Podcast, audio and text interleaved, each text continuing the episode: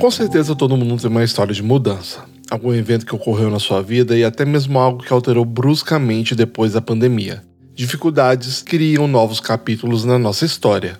Assim como um personagem de drama, pessoa nenhuma passa por momentos difíceis na sua história e sai de lá da mesma forma que começou. Se vocês conhecem e amam o cinema e já acompanham fatos, já perceberam que eu sou um fã incondicional de cinema. E tem uma frase muito marcante para mim no filme do Senhor dos Anéis As Duas Torres, em que os personagens Frodo e Sam, que são dois dos protagonistas dos filmes, e são pequenos seres daquele mundo chamado hobbits. Eles passam por uma jornada épica e perigosa que eles jamais sonhariam, ou melhor, em seus piores pesadelos poderiam imaginar. E nessa cena específica que eu tô falando, o Frodo e o Sam estão questionando seus papéis nos acontecimentos do longa. Ficam se perguntando se vão aguentar e superar todas aquelas situações. Quem assistiu sabe do que eu tô falando, mas quem ainda não viu, recomendo que veja. E podem ficar tranquilos que aqui não darei nenhum spoiler. A cena começa com Frodo se queixando sobre não aguentar mais a jornada. Eu não posso fazer isso, Sam. Eu sei. Tá tudo errado. Nós nem deveríamos estar aqui.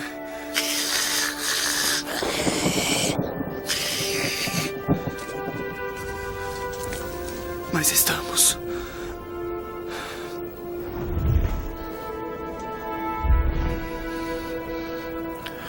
É como nas grandes histórias, Sr. Frodo. As realmente importantes eram cheias de perigo e de escuridão.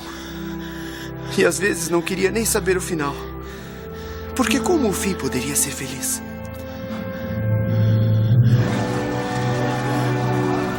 Como o mundo poderia voltar a ser o que sempre foi quando tanta coisa ruim aconteceu? Vitória! Nós vencemos! Mas no final, essa sombra vai passar. Com certeza. Até mesmo a escuridão acabará. Um novo dia virá. E quando o sol nascer, ele brilhará ainda mais.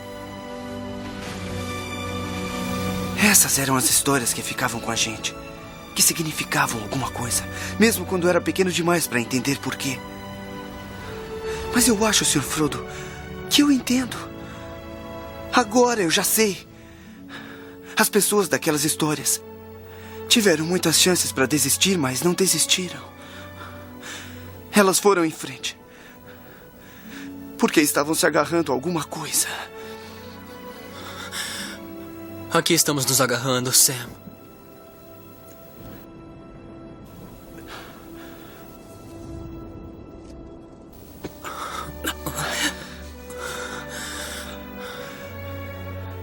que há algo de bom neste mundo, Sr. Frodo. E que vale a pena lutar. E pensar que esse discurso do personagem foi um total improviso do ator Sean Astin, que interpreta o Sam, e que reflete a história da trilogia do Senhor dos Anéis, e que pode muito bem se aplicar às nossas histórias.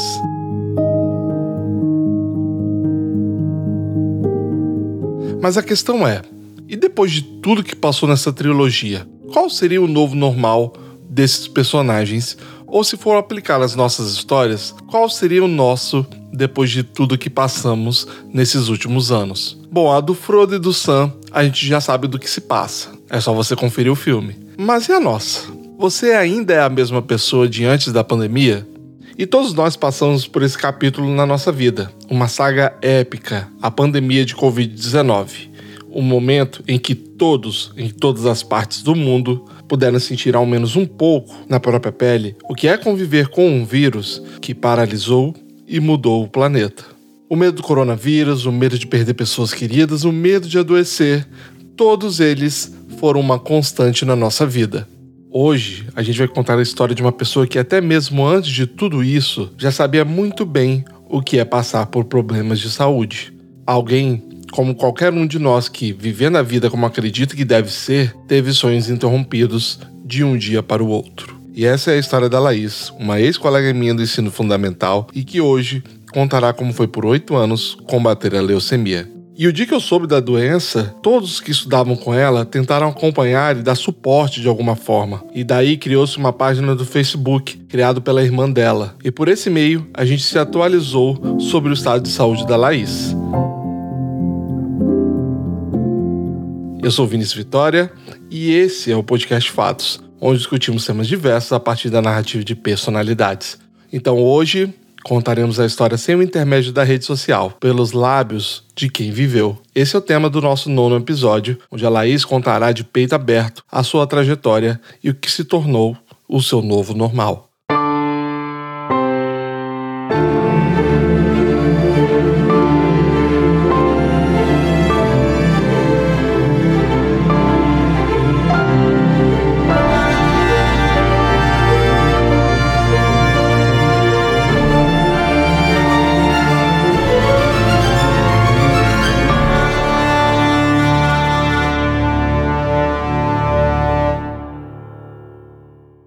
Meu nome é Laís Rezende Costa. Dias agora de casada, né? Eu tenho 35 anos, completei agora em março. Eu era professora, sou daqui do Espírito Santo mesmo, nasci em Vitória, né? Natural de Vitória. Cresci e estudei em, em Vitória, em escolas públicas. Passei no vestibular no ano de 2005 para artes visuais. Então me formei é, em licenciatura, era professora de arte aos 27 anos, recém-casada e grávida, início da gravidez, eu fui diagnosticada com uma leucemia. Laís cresceu em Vitória e estudou balé desde os seis anos de idade. Essa paixão perdurou para além da infância. E ela fez um curso técnico com o objetivo de se tornar professora de dança. Ao ingressar na faculdade de artes visuais, teve que trancar o curso de balé, que era muito puxado.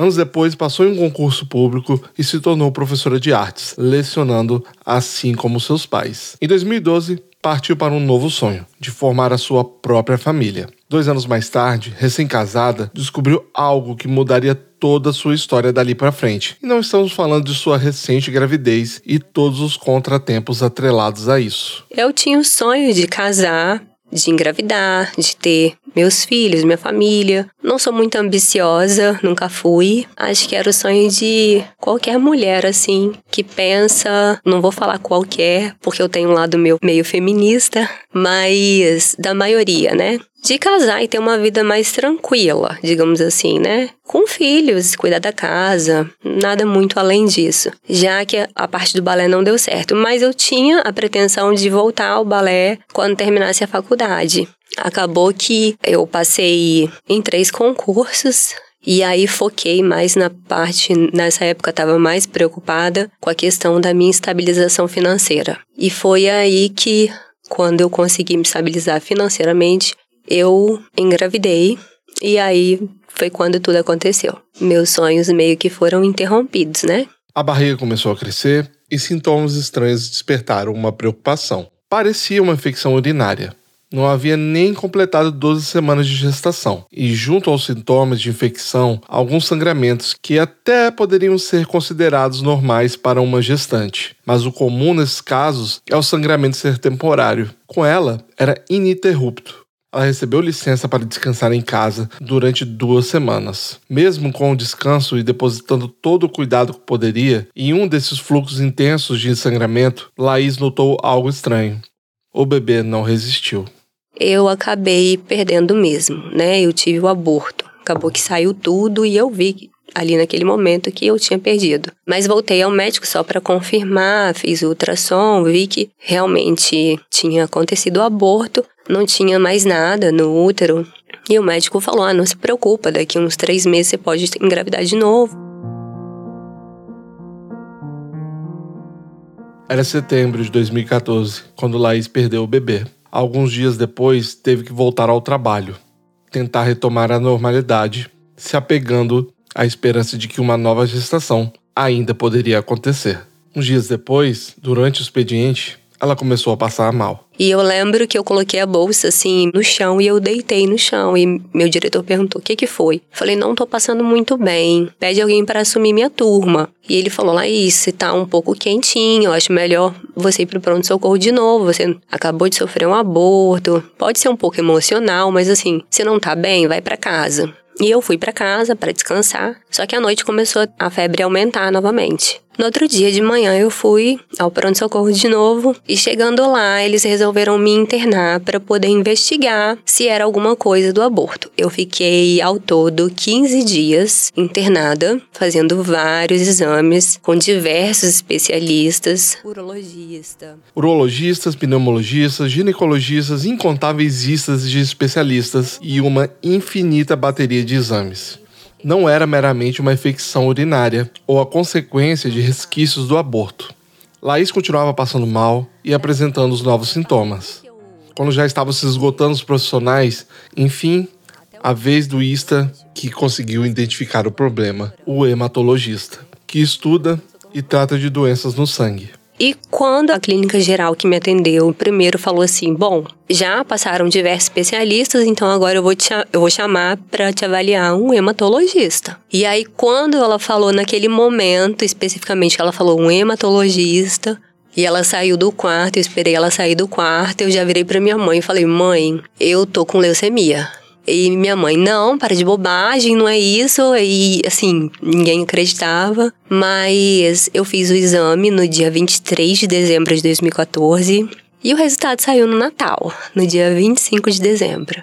E era mesmo uma leucemia, uma leucemia linfoblástica aguda nas células T, que é um pouco mais raro para adultos. Ela é mais normal em crianças e quando ela dá em adultos, ela é um pouco mais agressiva. O médico afirmava que fariam o possível para que ela se curasse. Nada garantido. O tratamento seria pesado.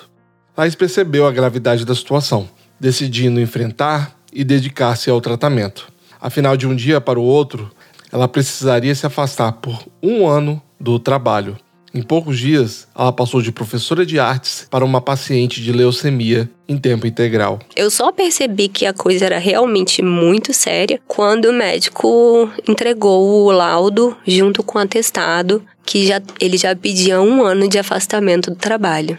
Então ali eu vi que não seria tão rápido quanto eu pensei que fosse.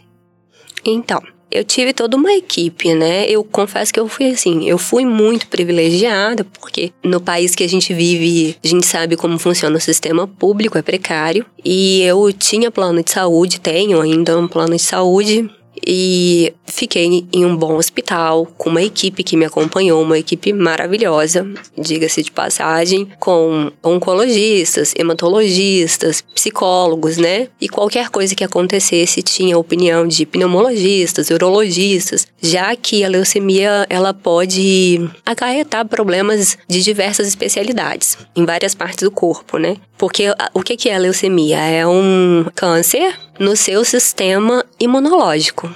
É isso. Geralmente as pessoas falam, ah, é um câncer no sangue. Mas, assim, não é um câncer no sangue, é um câncer no seu sistema imunológico. O seu sistema imunológico, ele tá desequilibrado. Ele tá produzindo ou de mais ou de menos, ele tá produzindo células anormais. E aí ele deixa de, de te proteger e seu organismo passa a ficar sem defesa nenhuma, né? Então você fica vulnerável. Mesmo passando por grandes dificuldades, Laís continuou tendo fé.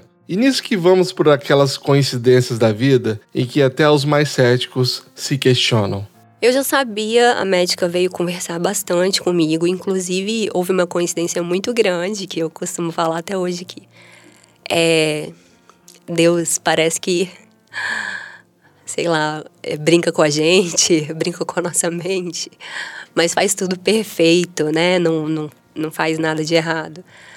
É, escreve certo por linhas tortas, eu costumo dizer, né? Eu dizia pro meu marido que se a nossa filha, se fosse menina, né? Que eu, que eu queria ter uma menina, assim.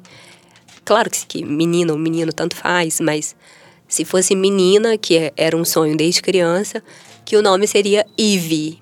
Era um nome que eu tinha, assim, como certeza. E aí, é, a equipe era comandada por um médico chamado Dr. André Marinato e ele tinha uma médica que era a médica parceira dele de tudo. E quando ele não podia estar presente, era ela que me acompanhava. E quando ela chegou a primeira vez no quarto, ela falou assim: Você quer Laís? Prazer, tô entrando no quarto e vim aqui te explicar um pouquinho como vai ser seu tratamento e meu nome é Ive. E aí, assim, Ivy não é um nome tão comum. E aí eu falei, não, é sério isso? Ela, sério. Aí eu até brinquei com ela, eu falei, é, Deus me tirou uma, um, um anjinho, né, que eu queria que se chamasse Eve, e me trouxe realmente um anjo, porque ela literalmente salvou a minha vida. Sim, várias vezes. Não só uma vez, várias vezes. E o nome dela era Eve. Então eu perdi uma Eve, talvez, né, que seria Eve, e ganhei outra.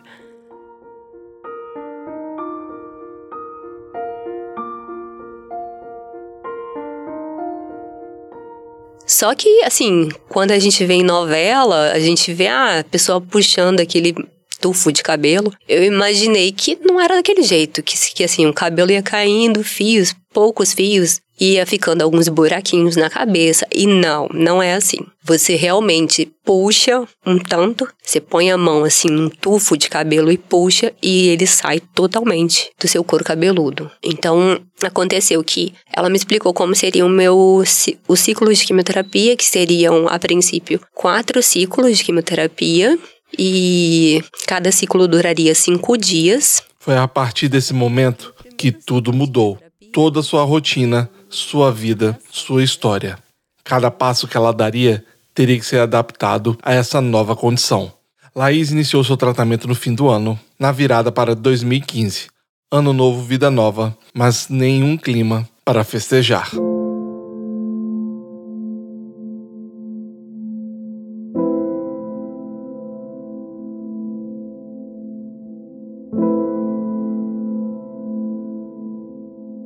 Os médicos deixaram claro, a Laís, no hospital, durante o tratamento, não existe data comemorativa. Então, assim, pra gente não existe Natal, não existe Ano Novo, não existe nada disso. Você esquece isso e a gente vai dar continuidade ao tratamento. Eu comecei a fazer o ciclo no dia 30, se eu não me engano, de dezembro. E acabou que no dia primeiro era feriado, né? O hospital tava vazio e só quem é paciente que fica internado por muito tempo sabe como é folga de médicos, folga de enfermeiros, e eu passei muito mal aquela noite, especificamente. Foi o meu primeiro ciclo, a primeira, assim, meu organismo reagiu muito mal. E eu passei a noite inteira reclamando de dor, até um ponto em que eu nem lembro, perdi a consciência. E naquele dia especificamente, a doutora Ive chegou no hospital às 6 horas da manhã. Não era costume dela chegar às 6, era costume chegar às 8. Mas ela chegou às 6 e falou: Nossa, assim, ela viu o quanto eu tava mal. E eu fui pra UTI, fiquei 16 dias na UTI. Foi lá que meu cabelo caiu todo. Logo depois do primeiro ciclo, eu não cheguei a concluir o primeiro ciclo, justamente porque a gente teve que parar, porque o meu estado era bem grave. Então, eu tive que me recuperar do primeiro ciclo para depois fazer o segundo. Laís ficou 16 dias na UTI nesse primeiro ciclo do tratamento e teve inúmeras complicações. Infecção no pulmão, no intestino, nos rins, entre várias outras, no nível que precisava de observações constantes e nem ao menos conseguia respirar sozinha. Foram oito ciclos no total. Foi nessa época que a irmã da Laís, a Liz, criou uma página no Facebook para trazer conforto e contato com o mundo lá fora. Diariamente, fazia de lá o canal de notícias e contato, a Liz descreveu as atualizações e, em resposta, recebia carinho, boas energias e orações. O caso de Laís cresceu nas redes sociais, atingindo inúmeras pessoas, para muito além do que poderiam imaginar. Era como se ela pudesse sentir a força e carinho transmitido por pessoas de todos os lugares do país. Muitas, inclusive de pessoas que tinham passado pela mesma situação que ela. Em um momento que ela precisava de doações de sangue, em torno de 220 pessoas doaram em seu nome para apoiar. Uma verdadeira rede de apoio. Porém, para quem estava todo dia presencialmente ao lado dela, sentia aflição e medo, apesar de toda a resiliência, compreensão e paciência. Nem a maior das fés conseguiria aguentar tudo isso sem sentir uma pitada de desespero. Eu sabia, uh, dando trabalho, assim, entre aspas, né? Eu sabia que não estava sendo fácil para todo mundo ficar fazendo aquele revezamento para ficar comigo. Chegou uma hora que minha mãe não pôde mais tirar licença e meu pai também não, tinha que voltar a trabalhar. O meu marido já tinha pedido demissão dos três para poder cuidar de mim. Só que o marido não conseguia ficar 24 horas comigo no hospital, vigiando o médio, vigiando se eu sentia dor, tinha que fazer exame todos os dias, tomografia três vezes na semana. Então, era o tempo todo alguém tinha que ficar comigo.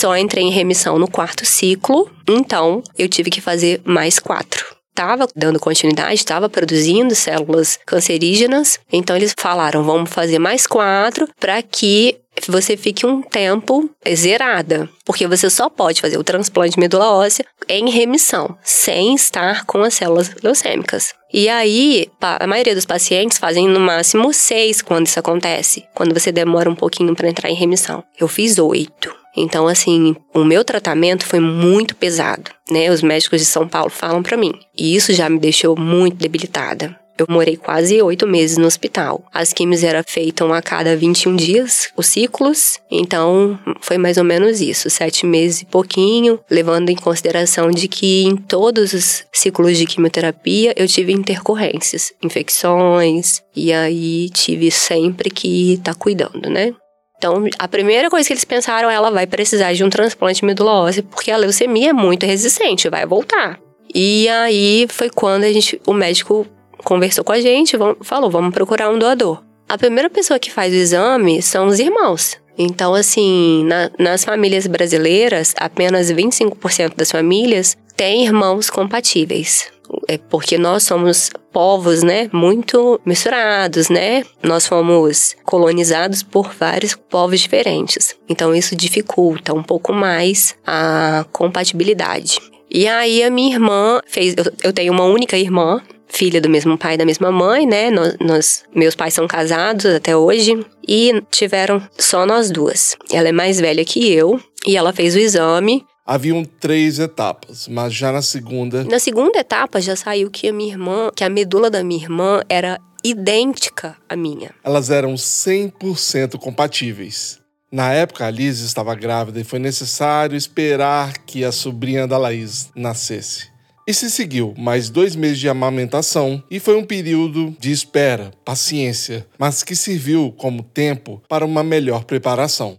Até que, enfim, chegou a hora de realizar a doação de medula.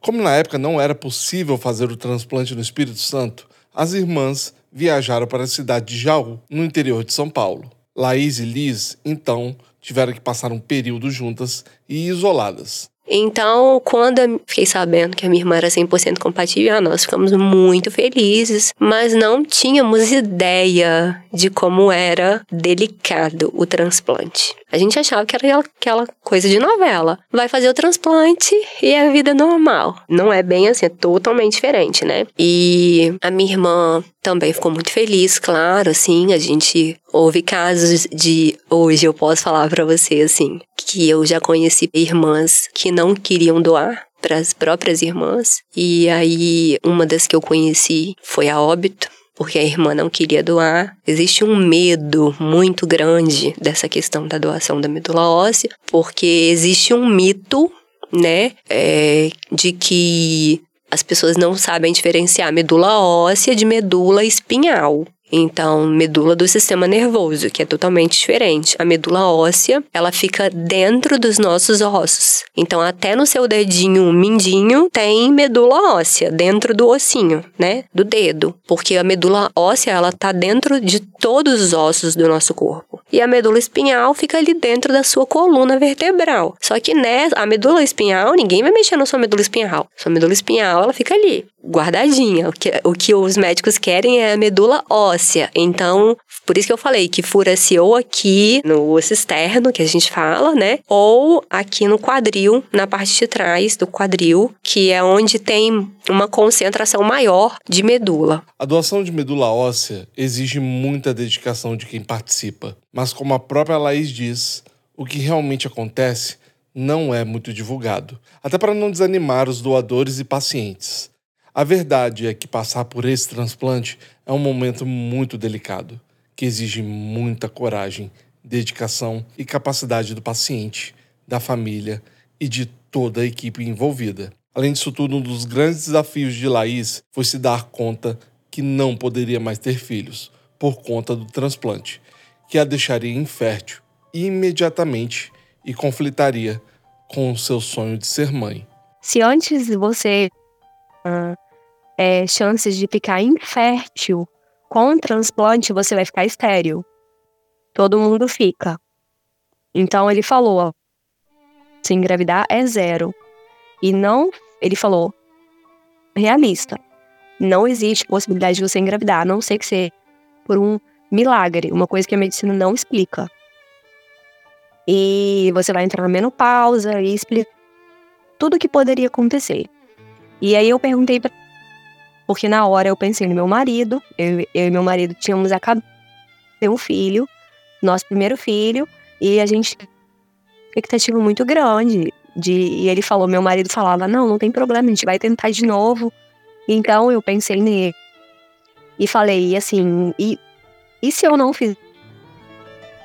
E aí ele falou, se você não fizer, você tem 90% de chance da doença voltar. E se ela voltar, praticamente ninguém sobrevive a ter.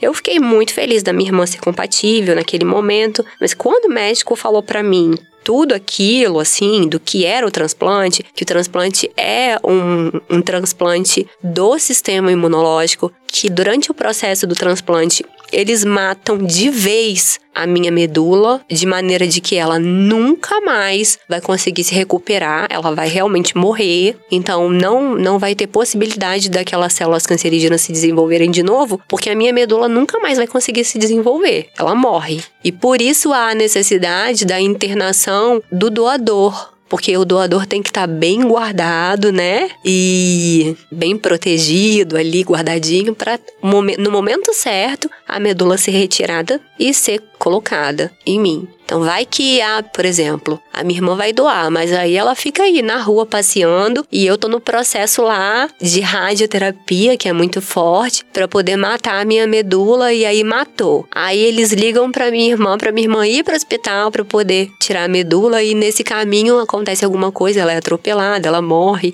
e aí eu morro também porque se a medula não é enxertada no momento certo, o paciente vai a óbito. Então, tem essa preocupação. Além disso, essa radioterapia de corpo inteiro, ela mata o ovário, e eles pedem até para que a gente fique com a mão, assim, com os braços, protegendo um pouco o pulmão, né? Porque pode afetar o pulmão. É uma radioterapia bem forte, né? E eu tava muito debilitada. Eu lembro que na época era para eu ter feito duas rádios, só que pelo meu estado, eles decidiram que eu ia fazer uma só. Geralmente as pessoas fazem duas mas eu fiz uma só porque senão talvez eu não aguentaria. E aí internamos eu e minha irmã. Minha família ficou também super assustada quando a gente falou a verdade, de como seria o, o transplante, né? Dos riscos. Quando o médico disse a porcentagem de pessoas que vai a óbito pós-transplante nos primeiros 100 dias, a gente fica bem assustado. E é um número que eu vou falar aqui, mas assim, é pouco divulgado. Cerca de 40 a 50% das pessoas morrem no pós-transplante nos primeiros 100 dias.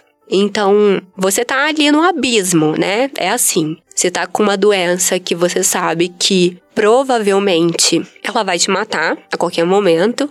E você tá ali no abismo, sabendo que a doença tá vindo, ela pode voltar a qualquer momento, ela tá vindo te empurrar. E você pensa, ou eu fico esperando ela vir, ou eu pulo e vejo o que, que vai acontecer. Quando Laís recebeu a medula, sua irmã ainda nem tinha voltado para o quarto. O transplante de medula funciona como uma transfusão de sangue, então é um processo bem rápido. Após a transfusão por um catéter numa veia do pescoço, Laís ficou em observação o tempo todo para ver se seu organismo começava a produzir leucócitos, hemoglobina e outros indicadores de que o procedimento havia funcionado.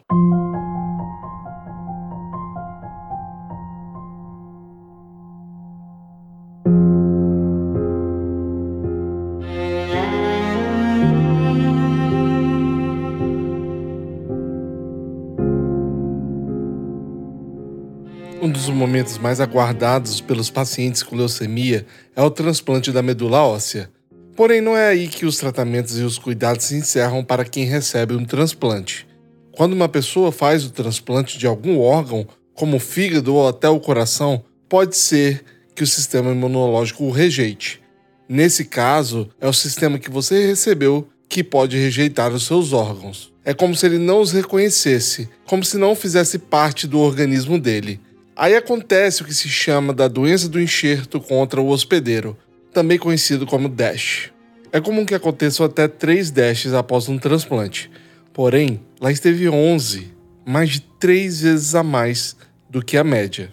Então, isso também não é muito divulgado. E, assim, nós, como paciente de transplante de medula óssea, pós-transplante, que ficamos com inúmeras sequelas, a gente gostaria que isso fosse um pouco mais divulgado, porque é direito nosso saber exatamente o que pode acontecer ou não, né? Isso é uma coisa que as pessoas costumam me perguntar assim: ah, tá, Laís, mas assim, se você soubesse disso tudo, você faria o transplante? Eu não sei responder exatamente. Eu tenho uma rede de apoio muito grande, como eu falei no início que me dá um suporte assim gigante que as pessoas não imaginam, né, para que hoje eu possa ter uma vida. Eu tenho um plano de saúde que eu pude fazer fisioterapia, que eu pude fazer uma reabilitação mesmo para que eu estivesse aqui hoje. Bem, digamos assim, né? Mesmo com as doenças crônicas que eu, que eu tenho, mas eu ainda tenho uma qualidade de vida muito, assim, superior a outras pacientes que fazem o tratamento pelo SUS, né? E que a gente sabe que é muito mais difícil, porque o hospital que eu fiz também atende pessoas pelo SUS. Eu, eu conheci diversas pessoas do Brasil inteiro. Então, é isso que eu queria dizer, que eu acho que às vezes é necessário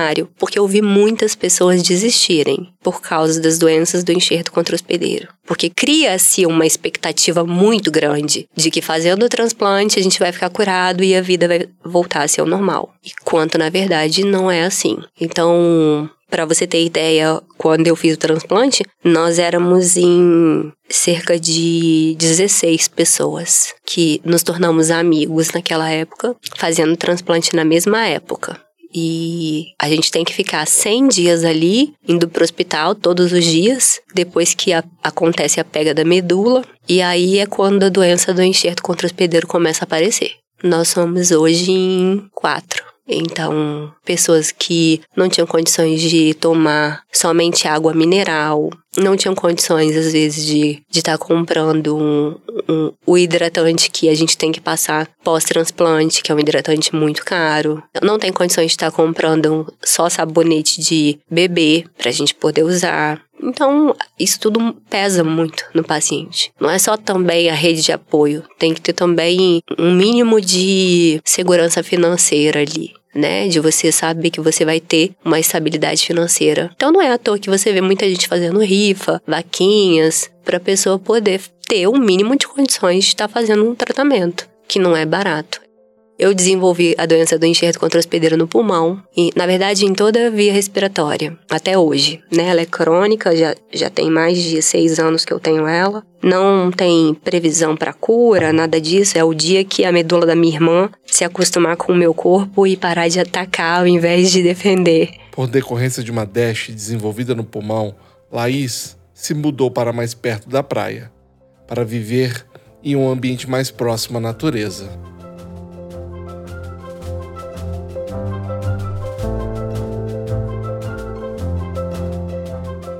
Durante a pandemia, a população mundial teve que aprender a viver usando máscaras e procurar ao máximo o isolamento.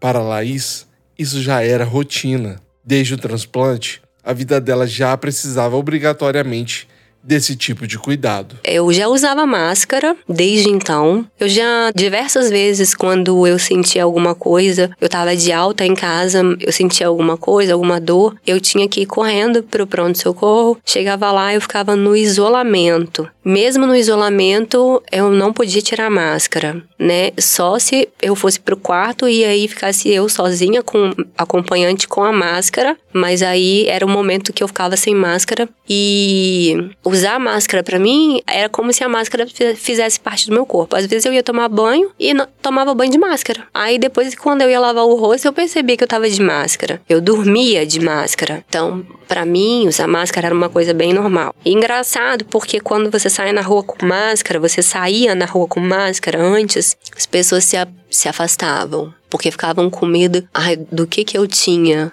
se eu podia transmitir alguma coisa, quando na verdade não era, né? Eu que era vulnerável. Quando a pandemia chegou de fato, que todo mundo se viu obrigado, primeiro veio o isolamento. Então as pessoas começaram a ver. E aí eu achava assim, engraçado, é, as pessoas, todo mundo reclamando sobre o isolamento, quando na verdade eu já tinha vivido o isolamento muito tempo, né? Eu fiquei isolada, sem poder receber visita, sem poder ver ninguém, só pelas redes sociais que eu, que eu conversava, via.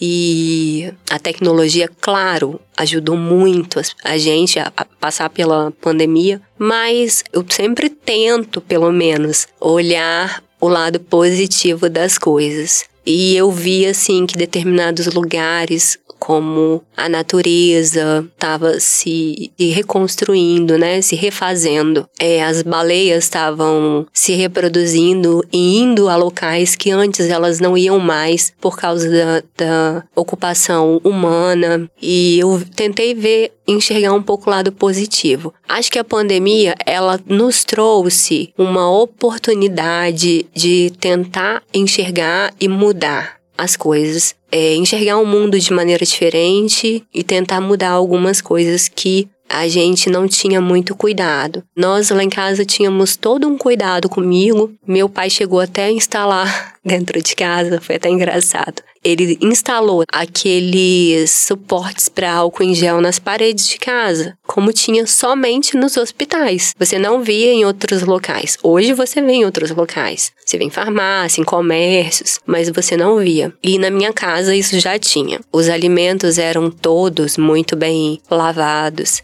Na minha família, isso não mudou. Claro que o cuidado ao sair e ao voltar ficou muito melhor, digamos assim, né? Ficou muito mais delicado. Havia aquela preocupação de trazer o vírus para dentro de casa com uma pessoa numa situação bem vulnerável como era eu e tinha toda essa preocupação.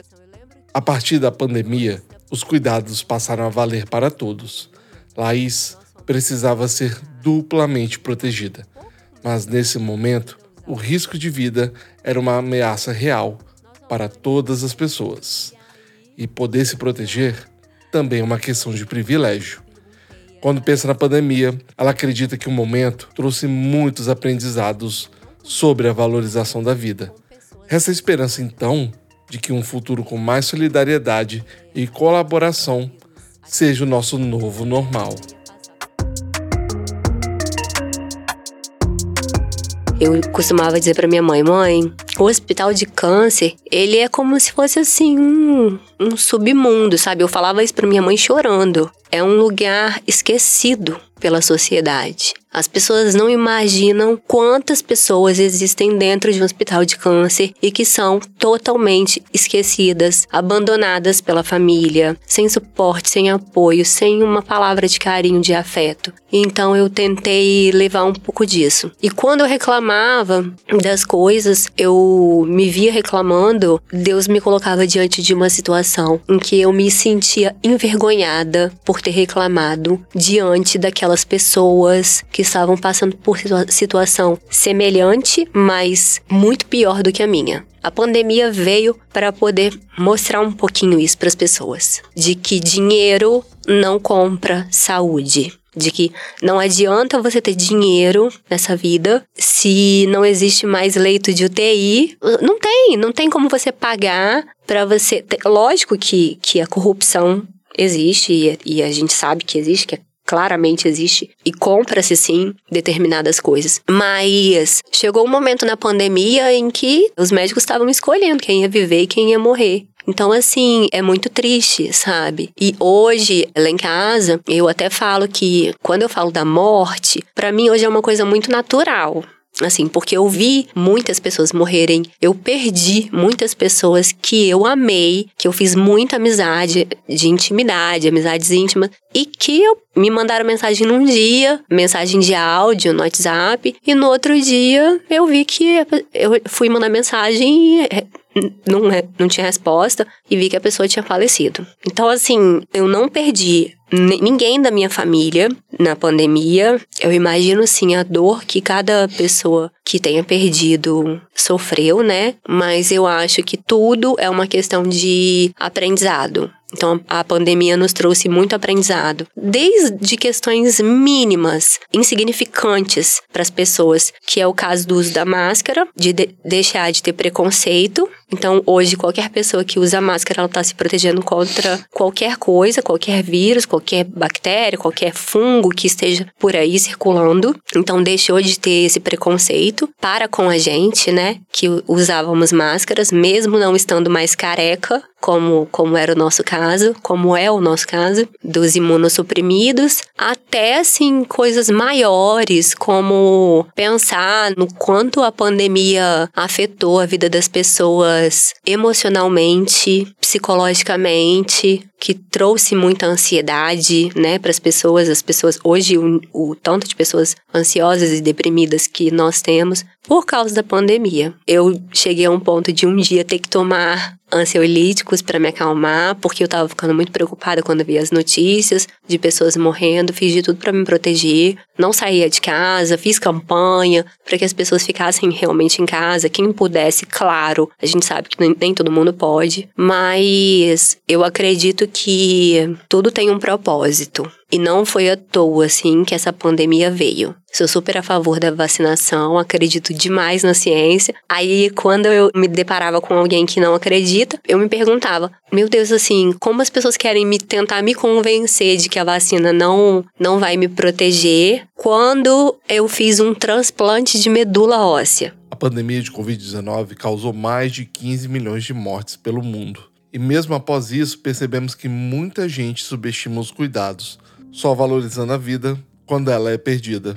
E dessa forma, muitos puderam dar valor às suas vidas e de seus entes queridos. E é notável que o negacionismo, a falta de informação e as informações falsas são mais letais que o próprio vírus. Mas ainda como a própria Laís costuma dizer, a pandemia fez as pessoas sentirem um pouquinho do quanto a vida é preciosa ter saúde, ela faz a gente ser feliz onde quer que a gente esteja, né? Por mais talvez simples que, que a gente esteja, você ter saúde é sinônimo de você ter um pouco de tranquilidade. E é nisso que eu acredito. E as pessoas puderam sentir. Eu esperava que com a pandemia as pessoas tivessem um pouco mais de empatia com tudo, né? Não só na, na questão da saúde, mas com tudo. Porque elas passaram por esse processo, né? De dificuldade financeira, de dificuldade de você se locomover, de, de dificuldade de você encontrar as pessoas, então também mexeu com a parte emocional, de você poder é, estar próximo aos seus familiares, estar unidos. Então, a pandemia ela também trouxe esses pontos que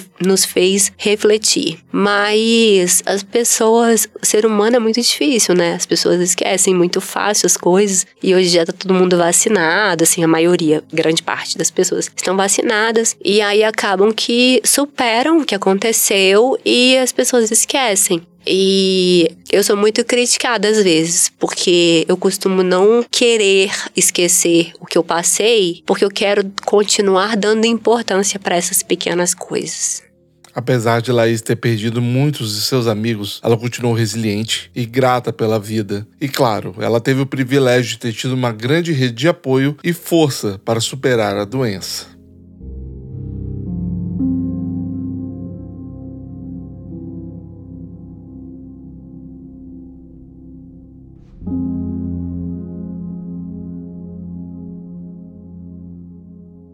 E antes de fecharmos o episódio, eu acho que vale a pena mencionar algo que a Laís não deve se lembrar e preferir também não relembrar na nossa conversa para esse podcast. Eu mencionei que a Laís e eu estudamos juntos no ensino fundamental e no ano de 98 eu estava passando por uma nova normalidade, que foi perder a minha avó paterna, que não teve nem tempo de lutar contra a leucemia. Isso foi duro para mim, que aos 11 anos não tinha nem maturidade para lidar com a morte. E a verdade é que até hoje, com 36 anos, ainda não encontrei essa maturidade. Mas foi voltando para a escola que eu recebi um bilhete assinado pela Laís e outras colegas de sala, me dando conforto e o carinho, dizendo que tudo iria ficar bem. É como a própria disse nesse episódio, é como se Deus escrevesse por linhas tortas, mas não sem propósito. Porque o que parece uma simples coincidência pôde trazer consolo. Essa frase faz todo sentido para mim, depois de tudo que eu vivi no passado e no futuro, a Laís teve que passar. E eu não me recordo se eu agradeci pelo carinho. Talvez eu tenha ficado sem graça demais para dizer obrigado. Se não fiz, agora eu faço, com 25 anos de atraso, mas trazendo o mesmo carinho e importância. Quem sabe esse episódio foi uma maneira mais poética de agradecer, levando a sua história para outras pessoas que precisam ouvir. E com certeza, o verdadeiro enredo da história da Laís é a resiliência, esperança e a persistência. Obrigado por compartilhar a sua inspiradora luta.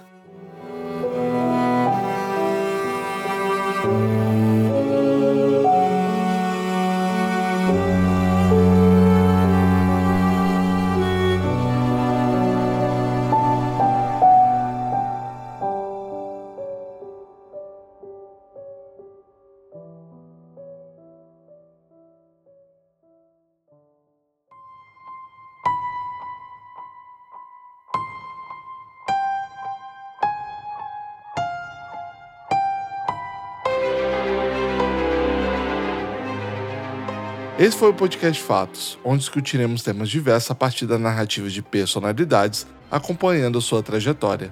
Olhar o passado em relação ao presente para ponderar sobre o futuro. Esse podcast usa as trilhas sonoras da History Blocks. Agradecimento especial novamente a Laís, que com muita boa vontade foi contar a sua história duas vezes, uma para mim e outra para Letícia. Então, muito obrigado. E eu recomendo o grupo e o Instagram pessoal dela. Os links vão estar aqui na descrição desse podcast. E também agradecimento ao Renan Cirilo Alves, do podcast Na Trilha, por fazer a gravação da Laís no seu estúdio. Obrigado por esse apoio e se não fosse por você, esse episódio nem estaria saindo na qualidade que está saindo hoje. Eu sou Vinícius Vitória e eu produzi, fiz a primeira entrevista, fui o co-roteirista e o editor desse episódio. A Letícia Guimarães, que também me apoiou no roteiro, e a segunda entrevista. A revisão é do Rafinha Martinelli, as vinhetas são do Leandro Carimbó e a vitrine é da Rafaela Storm. Esse podcast foi decupado pelo Henrique Farofinha, da Tela Edições. Agradecimento também a Mariana Gama, que me deu alguns toques com relação ao enredo. A identidade visual é do Ian Vasques e Diogo Sena. Os links de todos os mencionados estarão aqui na descrição desse episódio. Nas redes sociais, Twitter, Threads e Instagram, arroba Fatos Podcast. Iremos postar materiais e fotos sobre o episódio. Obrigado por escutar esse episódio e, se puder, compartilhe essa história. E o mais breve possível, eu postarei o último episódio dessa primeira temporada. Muito obrigado.